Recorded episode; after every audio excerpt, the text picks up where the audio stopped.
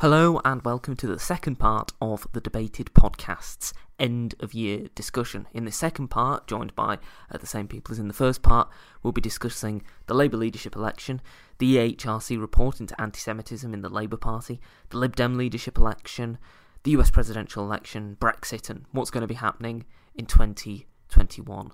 I hope you enjoy listening to this part, as I hope you enjoyed listening to the first part. We are going to energize the country. We need to wake up and smell the coffee. No more Mr. Nice Guy. Another future's possible, but we've got to fight for it. Order! Now, of course, um, not only was all this sort of stuff going on with the government during uh, the pandemic and during this year, but of course, this year, as a result of the general election and Jeremy Corbyn uh, stepping down as Labour leader, we also saw the Labour leadership election, which Keir Starmer was elected leader of the Labour Party. Um, now, uh, I'd just like to send to you, uh, William, because I think even before um, Jeremy Corbyn formally uh, stepped down, you had betting odds on this, and, and Keir Starmer was certainly the um, the clear favourite. Was the result of this election something that you thought it was certain that it was going to be Starmer, or did your opinion change uh, at all during the the leadership election? What were your thoughts? Um, so I never thought it would be certain. I didn't take anything for granted um, with it. I actually thought Starmer was a bit short at the beginning um, because of the makeup of the membership. I presumed that there would be more support generally still for the left of the party, even though they'd um, been absolutely decimated. Um, so, with all that in mind, um, I, I, expected Starmer to take the beating, but I we had him as a, as a three to one shot um, on the night of the general election um, with Long Bailey four to one and nine to one bar. I thought those prices were about right. I thought there were other um, interesting contenders. I think a really big moment of the race, just to skip ahead, was when Angela Rayner um, went for deputy mm. rather than leader outright. I think that probably was the biggest shift. Um, I think had she run against Starmer, that would have been a very, very interesting um, contest, and I think it would have also probably split the um, centre left um, to centrist vote to the Labour Party, or um, sorry to, to use this analogy, but basically the open Labour vote, um, which Lisa Nandy ended up taking a lot of, I think would have been possibly split three ways had that happened. Um, remained favourite um, throughout the leadership contest. He got very short, I think, after Rayner dropped out. Um, Bailey was always sort of seen as his closest advisor, but there were various moves for other contenders depending on who took a policy position um, or who got some interesting headlines. Now, Lauren, of course, as a member of the Labour Party, very much had a um, vested interest in the result of this election. Did you think that um, Keir Starmer was going to win uh, from the start, or did you think that it was a more open race? What What were your thoughts at the beginning of the, the leadership contest? Um, I found it kind of difficult to call. I knew a lot of the media were saying, "Oh, it's going to be Starmer," um, and I think perhaps it's an, a side effect of how online I have been at the time, because a lot of people online um, on the more leftist side of the party were very strong in support of Long Bailey, obviously. Mm. Um, but it was kind of difficult to sort of say where, where it might fall. As the contest carried on, however, it became quite clear, I think, that Starmer was going to win. I voted for Nandy personally. Um, mm. I watched obviously the crushing defeat in December, and she was the only one for me, I think, that was really telling the home truths that mm. needed to be said. And I, I kind of knew she wasn't going to win, but I thought, you know, if there's a strong enough mandate in the numbers that vote for her, um, the party have to listen. That there are a section of us that really do want to change and show that we've changed. Mm. Um, but I do just want to talk a little bit, if I can, quickly about the conduct of people during yeah, the election, because I think it speaks on what we come to next about the hostility, the abuse, the mm. nastiness. Um, for anyone really, I'm, I'm, not saying Nandy and Starmer supporters weren't like this as well, But a lot of us have experienced some real, real unpleasantry from um, Long Bailey supporters. Anyone who was seen to be on the left didn't vote for the Corbyn continuity candidate got absolutely slated. Mm. And I think those are the kind of divisions that are still in our party right now, causing all the issues um, and making it such an unpleasant place to be. And I think that was that was ground zero for a lot of what's going on now. Lauren, what were your thoughts as to um, the start of the, the leadership contest? And I mean, were, were you also, uh, from viewing the contest, seeing the kind of things that Lauren just mentioned, or is that something that you weren't seeing as much not being a member of the Labour Party? Or what were your thoughts at the start of the, the leadership campaign?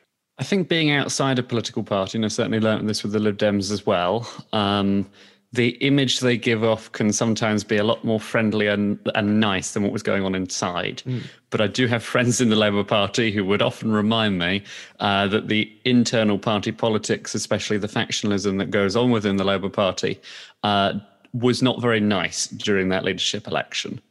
Um, frankly, from the outside, I looked and I saw Lisa Nandy as and perhaps it's unsurprising being a centrist, but Lisa Nandy as the perhaps more sensible, more centrist candidate, um, and one that I thought actually, yes, this person could genuinely, you know, take an election and bring enough um, voters together, bring a large enough coalition of voters together to vote for the Labour Party.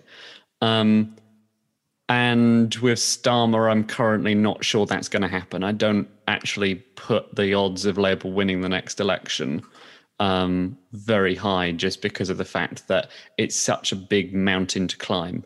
And I think that the Tories will have a new leader um, come the next election. So Keir Starmer wasn't the worst choice. I think Rebecca Long Bailey and, and carrying on with with Corbyn's legacy, I don't think would have been the right decision, and I'm not sure we would have had um, quite the strong response to anti-Semitism that uh, Keir Starmer has given. Uh, but I, I, still think Lisa Nandy probably would have been the better choice out of all of them. Quickly to jump in there, um, you, you say about Boris Johnson being the Conservative leader at the next general election. We are currently five to four that he is, with four to seven that he's not. So our market view is actually that he's likelier not to be um, the party leader at the next election. Um, I also do agree about the scale of the task for Labour. Um, we actually have a hung parliament as favourite for the outcome of the next general election. That's 11 to 10 with us. I mean, that's roughly what I would have uh, would have get. Also, good that I looked at your betting odds beforehand. Um, but but that is that is I would say yeah that's that's roughly where I think hung parliament is more likely, um, if not a small majority for the Tories, because we've got time and we've got time. Not for people to forget about COVID, but it, for it to to not be the number one issue at the next election. I just think that for them will be will be to their advantage. Yeah, I agree. The the scheduling of this parliament does suit the government. It does give them a chance to get out of the worst of a no deal Brexit and the coronavirus, albeit you've got to race against time, I guess, to do all that catching up, mm. um, manage the economic crisis, and then sort of get on to delivering some of your promises. Um, it was interesting to note, by the way, that JL Partners have polled red wall seats. And at the current state of play, Labour would be looking to take back 36 of the 45 that went to the Tories. So there is a lot of work to be done, even if these crises are navigated. Mm. Now, Lauren, I think you um, would you be interested in saying something about what you think of uh, Keir Starmer's performance so far as a, a Labour leader? Do you agree that perhaps with a, a different Conservative uh, leader, Labour might have a, a, a better chance at a, uh, getting it through a hung parliament? Or what are your thoughts? I mean, I think it depends who the Tories put up. I can see Sunak having a very strong case um, if a leadership election happens before the worst happens and he has to start dishing out bad news because I know he's very popular at the minute because he's been giving everyone what they want and money and free meals and whatnot. Um, so it will depend who they put up against him. But one thing I think that really does need to be stated. I mean, I, have been very critical of Long Bailey. Obviously, I'm not going to really be that critical of Nandy. Um, Starmer has been very good, obviously, with anti Semitism. He's dealt very strongly with anti Semitism, which is absolutely correct and what he should be doing. I think what needs to be noted, though, are the aspects of his leadership that are lacking. And this is with a lot of liberation issues. So, obviously, his complete silence on transphobia, his failure to deal with Rosie Duffield, his inability to robustly criticise anti black racism. Mm. And also, as we saw on LBC the other day when he failed to challenge a far right conspiracy. Um, I think he has shied away from taking a stance on important issues because he thinks that they're a culture war or that he's falling into a Tory trap, when actually it's the basic of what any Labour leader, a party which claims to be anti racist, the party that claims to champion um, marginalised groups, should be doing, and he hasn't. Um, you know, I, I think, as you say about the Red Wall, I think the Red Wall obviously is coming back. I think a lot of people feel really hurt at how Boris Johnson has basically borrowed their votes and then forgotten about them, or not even forgotten, just cast them aside. Um, and we are doing better in the polls, but I would just love to see a shred of policy from Keir Starmer, something, something that gives me an idea about where he's going. Because at the minute, what I'm seeing, obviously, as a criminologist, I'm a little bit biased, but some of the things I'm seeing, for example, Nick Thomas Symonds back in the um, the law that would equalise manslaughter with murder in the case of police officers being killed it's a it's a big red flag to me that we're heading in the very wrong direction just because we want to win. There's winning, and then there's completely abandoning what you should stand for and who you should stand for just to win. Uh, Lauren or William, would you like to, to come back on your point? What, what do you think about um, what Lauren said about some of the uh, weaknesses of um, or perceived weaknesses or failures of Keir Starmer's leadership? I, agree with them completely. I, I do. Um, I, I, think a big part of Keir Starmer's victory was the fact that um, not only he wasn't just Jeremy Corbyn, or he just sorry, I should say he wasn't Jeremy Corbyn, but also the fact that um, people seem pretty convinced that um, sort of managed technocracy would be the route back to power for Labour. Now, I think to some extent, some extent that is true. Um, I think some elements of the Starmer approach work, but I think they don't work necessarily in terms of tackling Labour's structural problems, nor indeed the voters they're going to need to win um, back power. I completely agree, by the way, um, on Lauren's criticism of Starmer to fail to call out anti-black racism. Um, I think it's a problem well, that's getting worse and worse and worse. Um, I think, if anything, actually, we're at crisis point. There was a very detailed report on the experiences of Black people in this country, um, released, I think, about a month ago now. Mm. It got no reporting, nearly no reporting. It got absolutely no response, really. I, I can't remember Starmer speaking out about it, and I'd be happy to be proven wrong. I think only a couple of Labour MPs have spoken out about it no Tories, and as I understand it, as a disclaimer, no Lib Dems. Um, I also think going forward, Starmer can afford to do his sort of tactical opposition to the government for a little while longer. But A, people are beginning to notice this more and more. B, they um, begin to dislike it more and more. And C, um, I know that it feels a lot like um, no policy, just vibes was a big part of Boris Johnson victory. But I think um, the effectiveness at some points of the Tory strategy, not the campaign, but the strategy. I worry that we won't be able to do, or, or say, I should say, um, Keir Starmer wouldn't be able to do the same thing. I don't think he has that energy. I mean, Torrin, what are your thoughts on um, what William and uh, Lauren have just been saying regarding some of the uh, the weaknesses in Keir Starmer's leadership? I think the the issue about keeping MPs, despite saying things that are anti-transgender at, at the end of the day, and just giving them a sort of slap on the wrist. Um, I watched and I was it, it, for me gave sense of where they need to be seen doing stuff they're very, very happy to make sure it, you know, Keir Starmer did the whole, you know, speeches on anti-Semitism, responding to the report, everything else. But actually, when it comes down to do I trust this sort of Labour administration to um, ensure it deals with all issues and especially complaints? And I know we're going to get onto that, but especially complaints properly, regardless of what they are. That slightly worried me that they were just essentially giving them, oh yeah, just try not to, you know, say anti-trans things, which which for me was was very very very worrying, especially um, in the southeast. Mm. Just as you um, mentioned regarding uh, tackling anti-Semitism, of course, the EHRC's report that uh, came out earlier this year, which was critical of the way that the uh, Labour Party handled anti Semitism uh, under Jeremy Corbyn. And today, uh, just as we're recording, the Labour Party has published its action plan uh, for driving out anti Semitism in response to the EHRC uh, report.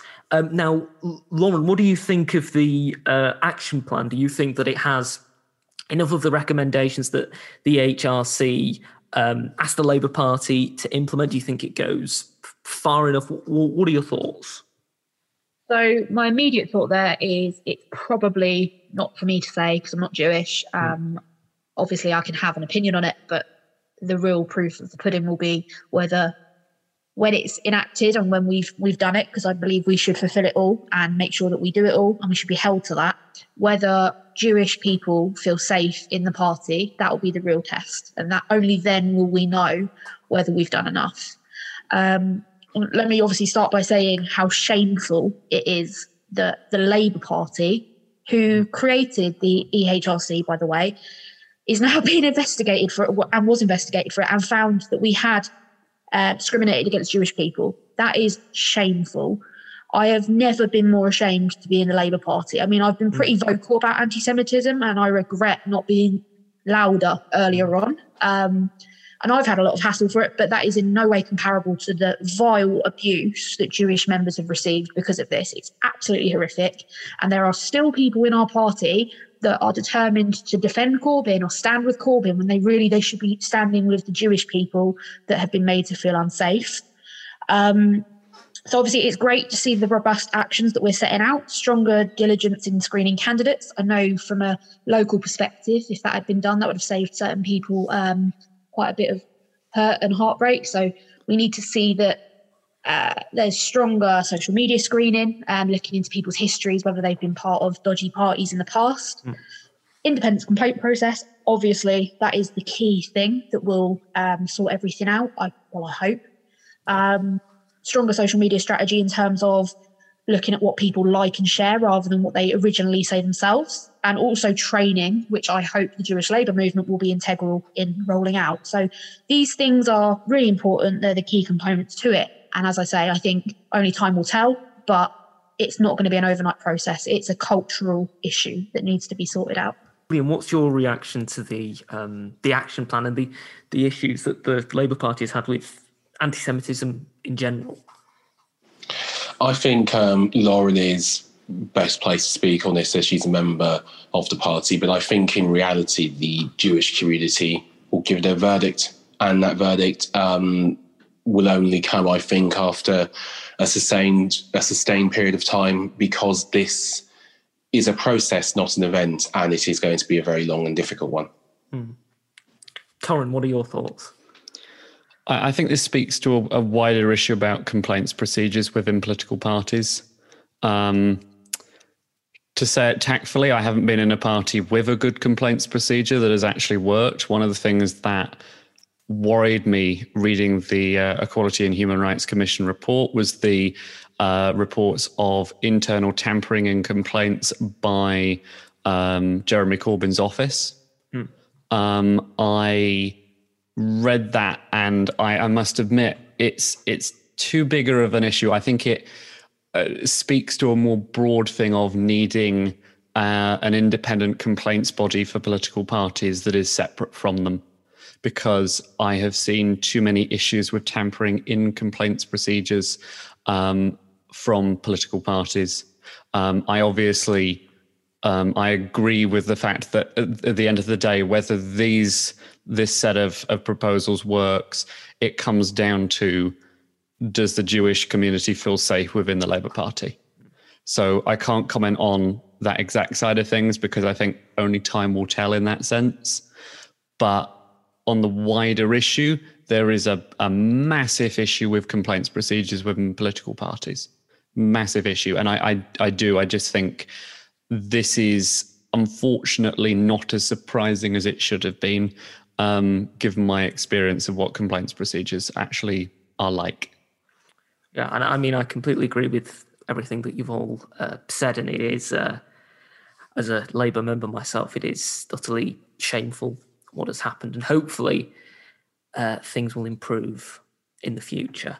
Um, but of course, it's not been uh, just the uh, Labour Party that has seen a leadership election this year, but also uh, the Liberal Democrats. So, um, Torin, what has your perspective been of the uh, Lib Dem leadership elections? Because I know you uh, interviewed uh, the the two final candidates. You probably heard a big sigh from me there. um, I, I, mean, I, I, I, personally think that there wasn't, in the end, a, a particularly good choice in terms of the, the leadership contenders. I mean, I, I asked Ed Davey about the same thing to do with uh, the 11 plus that I asked earlier, his constituency being one that actually has the 11 plus in place. Um, and his answers were not what I would have considered very good. Um, they were pretty much let's make sure Ofsted looks at it and let's push some money towards them to take some students with additional needs uh, which we know doesn't work. They tried the same thing recently for um, students on uh, free school meals. The numbers, I think, actually went down. So I, I, wasn't particularly impressed by his answers. And then the aftermath, of course, Ed Davey winning by a large margin. You know, and then in terms of what the main policy would be, it was always clear under Layla it'd probably be education, which whilst I disagreed um, you know, I didn't want to vote for her specifically, and I didn't vote for Ed Davey either. I abstained, but whilst Ed Davey probably would have been higher up my list in terms of candidate, I agreed that education should probably be the top thing. I think, you know, fighting for carers is a very admirable thing to do, but I think for a political party that it's so beaten and bruised essentially um, after the last few elections. We really needed to go after something like education to make it our own as a sort of issue that the public could look at and basically get an idea of what the rest of our policies were like and something that a lot of people could identify with. Um, and that everyone has, you know, gone through in one way or another.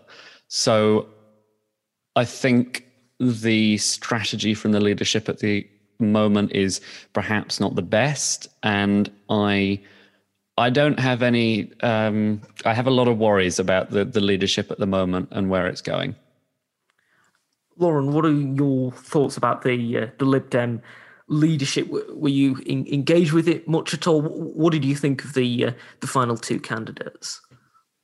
So I was kind of watching on in a bit of what's the word interest i suppose because obviously we were having our own problems in the labour party so it was quite nice in a way to see that i guess we weren't the only ones going through quite a time of turmoil. Mm. um, I, am not the best clued up on both of them but I, I know enough to make observations. I probably would have found layla to be more interesting to watch as a leader um, even if just to see what happened. Because she's a little bit of she was a little bit of a uh, a quirky one. So that would have been quite interesting. Um, she's also been less tainted by austerity in the coalition, which I think may have driven people away from Labour, actually, if she'd won. She might have found a swelling support based on that. I think obviously Davey was the safe option, and I don't think he's going to inspire many people. I don't think many people know who he is, and I, I don't think there's a whole lot of name recognition for him. Mm. Um, which is a shame because I think the Lib Dems at times have had a lot to offer in terms of whether it's their stance on trans rights. Um, they've had some very good justice policy as well. Hmm. But it is a shame that they don't seem to be in such a good place because Labour could really do with a strong Lib Dem party and a, lot, a strong Lib Dem performance, especially in the uh, Lib Dem Conservative marginals. If we're looking to do a bit of cross party working or even pact in the future, we're going to need to start looking very seriously at how we can help each other out to get the Tories out. William, what were your thoughts about the um, the Lib Dem leadership? What were the the odds that you were seeing throughout the uh, the leadership campaign? Um, it, initially, started out um, with, I think Ed Davey was our favourite, um, and I think he was favourite all the way through. He also went very short as sort of the field um, dropped away in sort of bits and bobs because people began to think, well, how many other people are left? Surely um, somebody of his seniority, etc., etc., will get there. Um, with the Lib Dem leadership, um, it was a bit smothered by Labour's issue at the same time, but we did have a decent, I'd say, I'd say, decent amount of interest on it, and I think um, we also had a decent amount of debate um, around it too. Um, in fact, actually, just remembering, Ed Davey was a two to one favourite. Layla Moran was five to two. This was the day after the election. Um, Wera Hobhouse was 14 to 1. Christine Jardine was 16 to 1. Um, and that was the very day after the election. And Tim Farron was 66. So, put simply, we initially had the opinion it was going to be Davey or Moran. That sort of what it ended up being, and Davey actually won. Um, in, the interesting thing here, just as a personal reflection, was I ended up thinking those prices for Starmer and Davey were short. Um, but maybe actually there is sort of something to be said for favourites generally to be the next leader, generally going on to achieve it. They seem to have a pretty decent record in recent political times, despite all the other turmoil. Of course, the Lib Dem election wasn't the only election uh, that was going on uh, this year across the pond. We also saw a very uh, important election for the US uh, presidency and also uh, elections for the Senate and the House of Representatives. Now, the US election has obviously been chunnering along for uh, quite a while and has only recently come to its conclusion, lawsuits permitting. Um, and so I- would be interested to see what you all thought about the election as it was coming uh, towards its end. Torin, if you could start. Um, I mean, firstly, it was actually really good to sit up for the whole election night um, with you, Will, and, and everyone else on um, both centre and debated. Um, I am still slightly bitter that uh, Texas did uh, did stay red this time and didn't turn blue, uh, which I lamented for most of the night. But I can already hear everyone laughing. Um, but what I would say is the the polling was out, but you know, the, the, the rough prediction that Joe Biden would win the election was was spot on. Um, and I, I, genuinely, you know, what Trump has so far done, most of it's just been thrown out immediately. They haven't really had any evidence, um, and certainly I don't think any evidence to the scale that would be needed to say that, oh yeah, the whole election, you know, was completely rigged. um, it felt a little bit like um, the uh, African general. I can't remember what it was now. Was it not Mozambique? It was like Zimbabwe, uh, who came on the TV and said, you know, this is not a coup. We're just taking over everything.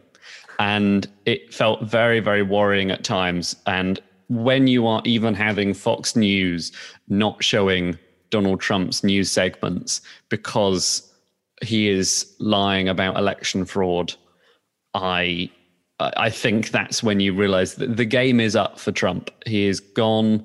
I think you will have Biden coming into the presidency. Um, and then I'll be very interested to see what happens to Trump afterwards. I know. I mean, it's amazing that they didn't show the press conference at Four Seasons. I mean, exactly. Uh, William, what were your uh, thoughts as the US election uh, came to an end? Because I know there was some uh, throughout election night uh, fluctuations in regards to uh, the markets. What what what did you think uh, about the uh, about the election?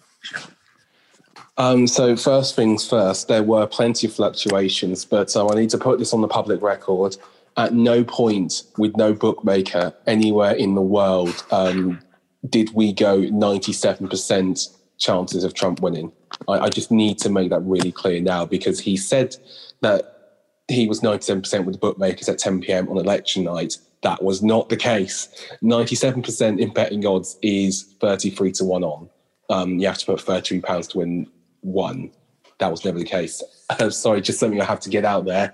Um, My feeling with the US election was that it was a wild roller coaster that ended up at a predictable destination in hindsight.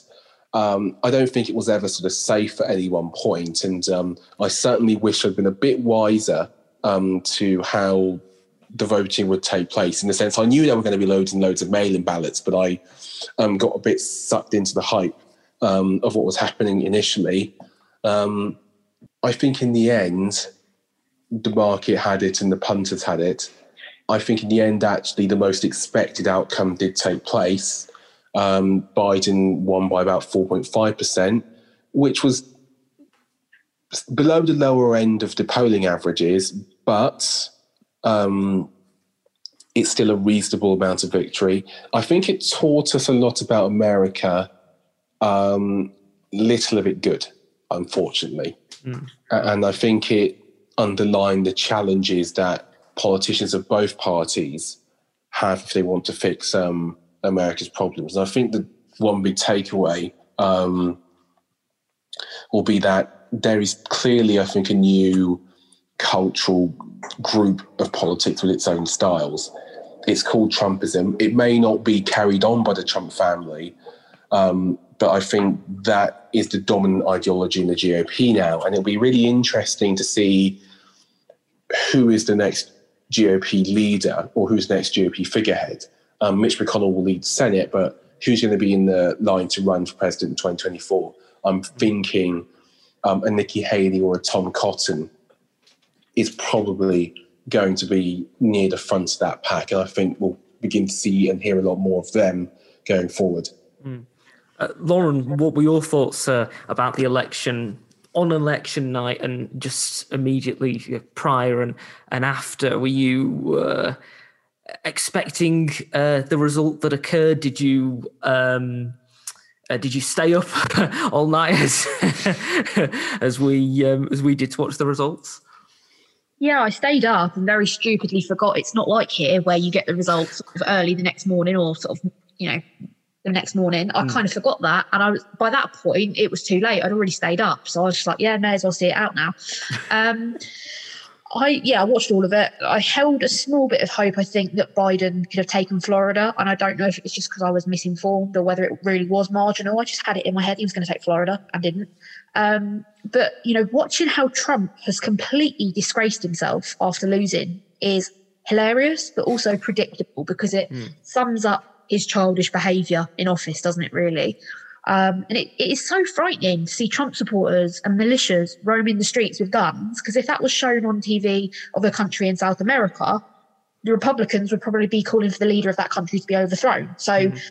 you know, watching that happen in America, which we're told is the land of the free and all this and that, mm. and to see that actually going on is is terrifying because, you know, I I don't want to say it ever happened here because we don't have guns, but you know, it, that level of divide is just it's really scary. Um, mm.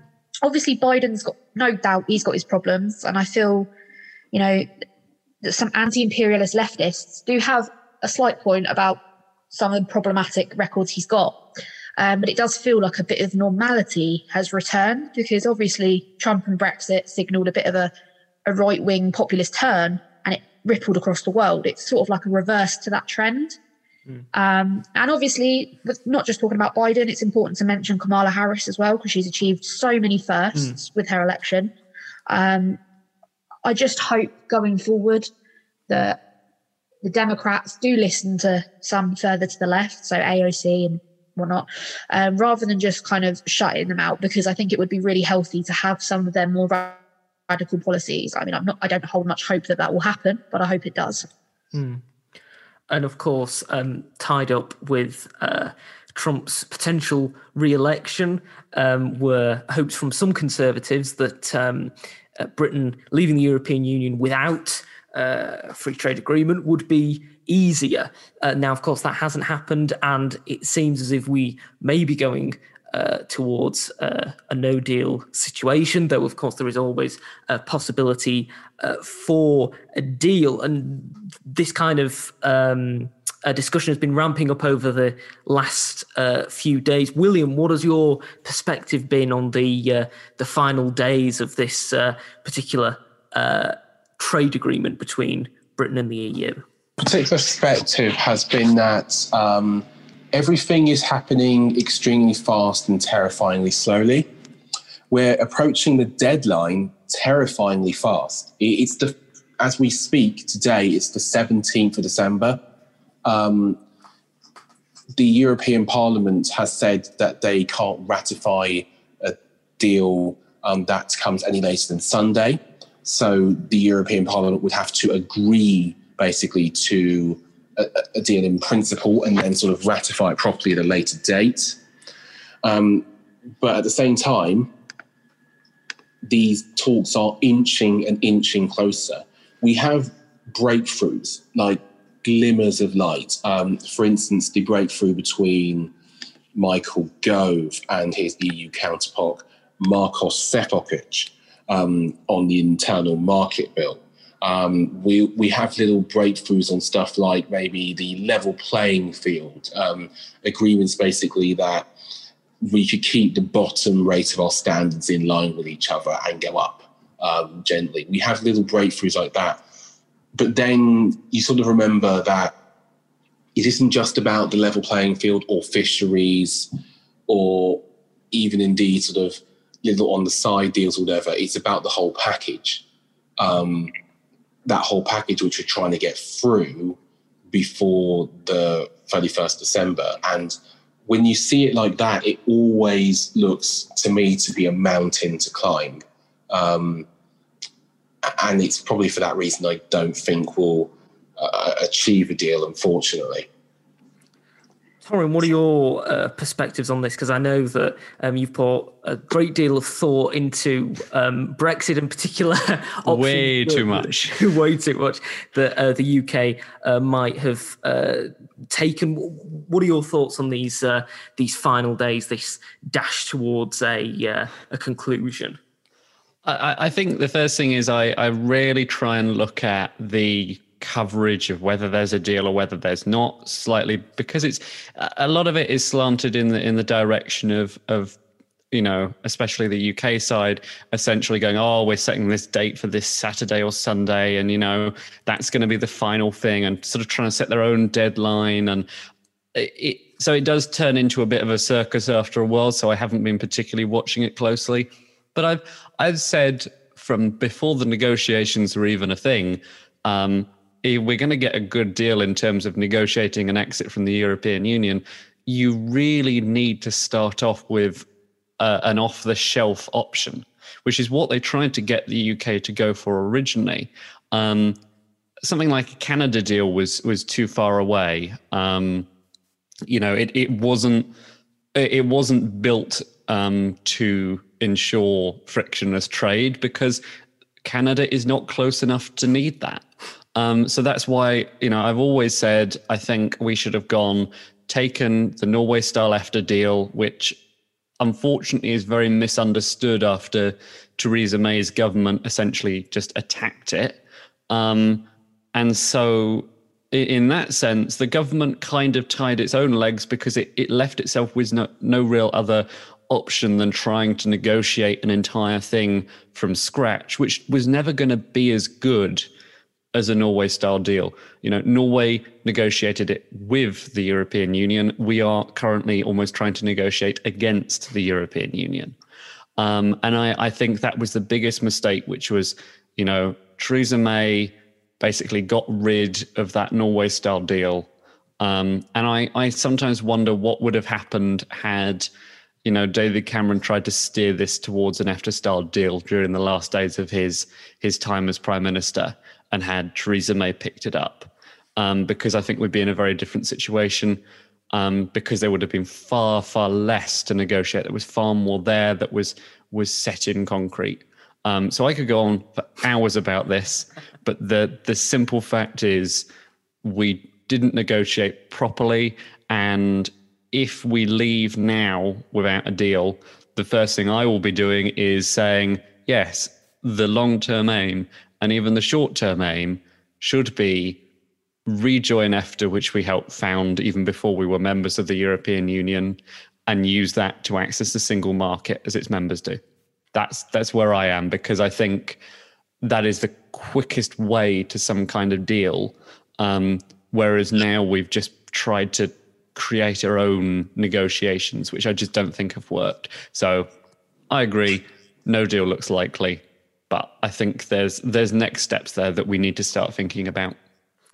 If I could just jump in on that, Yeah. um, I, I like the idea of going for an off-the-shelf um, idea for rejoining um, at some point in the future, far more than um, sort of full re-entry and renegotiation. Something, by the way, which I don't think you'd get the political space for in the next decade, unless things really changed and really went south. Because we have a lot of people who I don't think will change their mind on this any time quickly. Um, i i even if we have the worst case scenarios, I don't, you know, I don't think people will necessarily say, "Well, it was wrong. I was wrong to vote the way I did." Um, there'll be a whole lot of discourse in between that.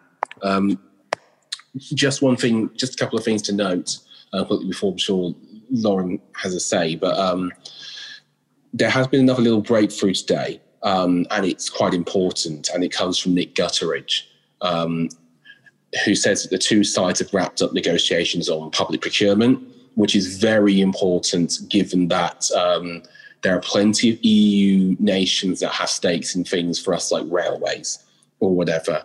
Um, and also in most developed economies, public se- sector spending is like 15% of GDP. So that's big. And that's another example of these sort of big chinks we get, which um, give you hope. And then you sort of realize how far away we are on the other stuff. I mean, I've got a picture saved. It's from my time at University of a, um, of a bit of a Politico email. And um, it's basically got in bold, this is going nowhere, but we're now going entering into the really complicated phrase. Then it's going into bold again because it says this is going to be a hectic 48 hours. That's been Brexit. The next 48 hours will count, but this is going nowhere times 5,200 or whatever. I think that's a very neat summary. Um, Lauren, what, what are your thoughts about as we come towards the end of the uh, possibility of a a, uh, a trade deal in these in these final uh, frantic days before we uh, we know which way it's going to go? Well, I think this might be something that shocks you all because I'm generally quite an opinionated person. Um, Brexit was one of the few issues where I don't particularly feel strongly like either way. I kind of see good points from both camps, but I also think both camps behaved disgracefully, both during the referendum and the aftermath. I think it's a bloody mess. I no deal is likely to happen. I think it didn't have to be this way. Um, we are where we are. I think we do need to go one step ahead though, because kind of assume that that's what's happening, and then organise so that we at least have some idea of what we're doing. I don't know if ever organising to rejoin ever is the best tactic. Um, maybe, but we can look at what we want to use as a stepping stone to a closer relationship with the EU. Um, I, feel, I feel really, really sorry for the EU negotiating teams, to be fair, having to deal with our utter shower of a government because they've been acting like spoilt children from the off, and our media have completely inflamed everything. Um, you know, I, I voted Remain. I very reluctantly supported Labour's position on Brexit when they could decide what it was. And I, I do support seeing Brexit through because I think it, it's fair. Um, but I just I just can't get my head around what kind of government would inflict Brexit right now anyway on a country that is already reeling from a pandemic. Um, you know, there are some people that still think it is best news in the world, that it's the best thing that's ever going to happen to this country. I just can't understand it. I don't understand what reality they're living in. Um, now, of course, the impact of no deal will be very much felt uh, next year. And as we come towards the end of the podcast, I'd like to turn to look at what we think is going to be happening next year. Obviously, we'll still have um, coronavirus. Not that long ago, Rishi Sunak announced that um, he'd be extending furlough by another month to uh, April of next year. Uh, we're obviously going to see uh, a Joe Biden administration and um, local elections and devolved elections as well. So, looking to um, next year, what kind of things do you think we're we're going to see in terms of the the world of politics? Lauren, if you could start. Well, I don't really see, bar Brexit, I don't really see how things could get much worse. Um, I say that, I've probably cursed everything now. Um, from a personal perspective, I'm really looking forward to the local elections. Um, I think Labour stand a really good chance, actually, of picking up some seats, especially in areas like cities. Um, I would be super interested, though, to see kind of how the performances correlate on area based on like COVID rates mm. um, and how the infections are in the tiering system. Um, also, the police and crime commissioner elections. That's a really nerdy one. A lot of people don't really have any interest in that, but obviously it's my area of expertise. So mm. I'm happy. That's like a general election for me. I love it. Um, and also some of the mayoral elections as well, like Tracy Brabin going for West Yorkshire mayor, um, things like that. There are things to be hopeful about.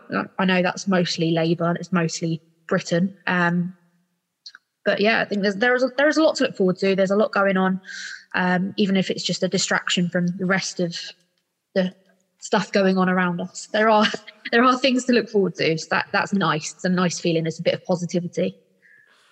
William, what do you think the, the state of uh, politics will be next year, going into next year? Have you any particular areas that you're focused at, that you're particularly looking at? Um, yeah. Um, so next year's big focuses for me will be, I mean, first of all, Georgia Senate runoffs hmm. um, mm. take place on the 5th of January. People are already voting and voting in big numbers that's going to be absolutely huge. Um, it might be the most important election we have all year next year because it will decide whether the Republicans keep control of the Senate or whether the Democrats can take it with Kamala Harris as tiebreaker.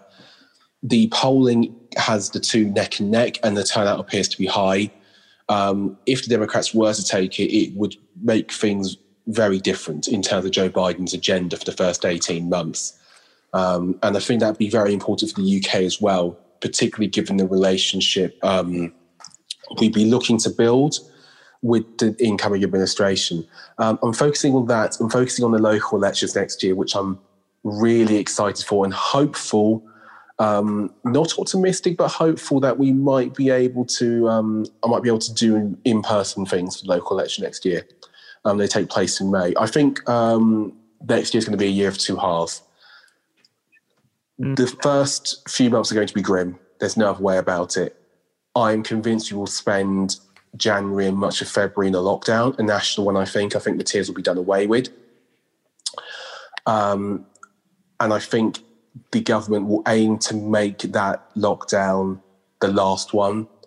Um, and maybe it might be worth, if people are getting vaccinated at the rate that they should be, making that lockdown sort of a big lockdown too. I, I, know this must sound awful, particularly as I'm mindful Lauren has been shielding for much of this year. Um, but if you had a lockdown that went from January, say, to March of March, then the weather begins to turn around. You've vaccinated more and more people. Um, even if test and trace doesn't work by then, you should have driven down infections or whatever and then afterwards things might begin to open up again because the weather will turn warmer. It'll be easier to be outside. Um, all of those little things that will count quite a bit. Um, hopefully with warmer climates. I think we can be reasonably hopeful and no more than that but reasonably hopeful for next summer. Um, this is basic maths here and, and, it's not particularly thought out or well skilled. But um, we're vaccinating people, I think, at a rate of 100,000 a week or so. More and more GPs are going to get the vaccine. That pace should be able to be picked up. We then use more testing centres. And the idea should be that we can pick up the pace of the people that we've vaccinated. Now, we need to be a bit cautious here. You need two doses. Um, we're relying a lot on Mother of Mary Sabersall NHSIT um, to keep track of when people need their second jab. But if that works, government says that by April, um, we should have most vulnerable people, people who need to shield, ideally vaccinated. Then you can move on into other age groups. Possible that by the middle of next summer, you have vaccinated enough people, and we might have more than one vaccine in this, um, that you would not need to worry about the vast majority of serious hospitalizations and or deaths I, I, all I'm saying is that I, I think you could be reasonably hopeful that you could go to see your friends next summer without having to worry an awful lot. I don't think, by the way, there's going to be this big VE day where um, we all run into the street and, and start um, hugging each other and, and like burning our masks off like they're school books at the end of a long year or whatever. I, I think we'll still keep doing bits of that, but I think it'll be a year of two halves. I mean, one thing I should just say quickly because I've gone on a lot. Um, looking forward to the bunch of elections we got next year. Very, very fearful about societal divisions and very fearful about um, January in particular, um, because I think even a bare bones Brexit deal will not alleviate the key issue for Brexit for many, which is supply chains. Britain is a country that, for better or for worse, and I think it's for worse, is entirely dependent for much of the important stuff on just in time. We are nowhere near ready for that mm. change. Even for a bare bones deal which covers all the stuff we have now that we signed off, I don't think it will change much about that. We, we already have delays anyway. You know, you already can't get um, certain foodstuffs. You already can't get certain car parts. You already have um, certain specialist parts stuck um, at Dover. It's December the 17th as we speak this. I, I have no idea how bad it's going to get. And um, that'll be one thing I'd really fear. Torrin, what are your uh, thoughts about political events that will happen next year? Is there anything you're particularly focusing on? What, what, what are you thinking about in terms of politics for next year? I mean, there's so much. I mean, you've got this new strain of COVID that seems to be mm, easily spreading uh, in the southeast. I've just entered tier three. Doesn't really make much difference because I've been in my house since basically this all began uh, with my brothers. So, um, you know, on that side, we're watching infection rates increase. Um, we have vaccine rollout, which needs to be incredibly fast. Um, in terms of the numbers now, we've only got a few hundred uh, vaccines that have been delivered to us so far. So that's going to be interesting on supply. Um, we've got the issue that we are vaccinating for the most vulnerable groups. So I'll be interested to see what happens there in terms of any illnesses and stuff, um, and basically how cautious they are on vaccine rollouts. Um, we've got the possibility of no deal coming up, which again, as I said, um, I think is quite likely. And I think there's, for me, very much a readiness to start saying, well, we need to need to go for EFTA membership or something of that sort. Um, and then the other thing you've got is Senedd elections coming up, which uh, Centre may come back and do another live stream on. But I think that is going to be very, very interesting to watch what happens. I think Plaid will have a very, very good election. I don't think the Tories will do very well given their um, ability to hold things in England. And I think the Labour Party, who is in government in Wales, will also struggle due to COVID. So it's going to be very, very, very interesting to watch what happens with all of it. Now, um, I can't let any of you go without asking one final question, which is a tradition uh, on the podcast. As we're recording this, it's coming up to Christmas. We're recording it 17th of December. Uh, so, my final question uh, to you all is what politician would you most like to receive a Christmas card from? The floor is open, whoever wants to go first. Jamie Stone. Um, because he's a panto dame, and from my interactions with him and everything else, he seems like a lovely chap. And I would honestly love, you know, Christmas card, anything like that would be fantastic. It would go up on my wall. There you go. Boris Johnson, so I could have the satisfaction of either burning it or putting it in the bin. Rosena Allin-Khan, because if um, there was a return address, I'd be able to send her a lovely note of thanks back. One of the heroes of the COVID crisis. Um, I think we it's forgotten um, that there were there are a few healthcare staff in Parliament, and she did not shirk a moment's work whilst being an MP full time and also being in the Commons. And I don't think she's taken a single step off all year. So definitely was an Anne Khan. I think those are some fantastic answers. Thank you so much uh, for joining me for this end of year discussion. If any of you have anything that um, you'd like to promote or how people can um, uh, follow you and interact with you, um, how can they find you? Uh, that kind of thing. Lauren, if you could begin. Yeah, um, I'm currently at the minute working on a project called Labour Doorstep, which is like a grassroots group of activists. We're trying to help out with some CLP canvassing, campaigning, and giving tips and stuff on how to be inclusive. So you can find them on Twitter, which is Labour Doorstep underscore. My Twitter at is at Lauren1995 X and then underscore underscore.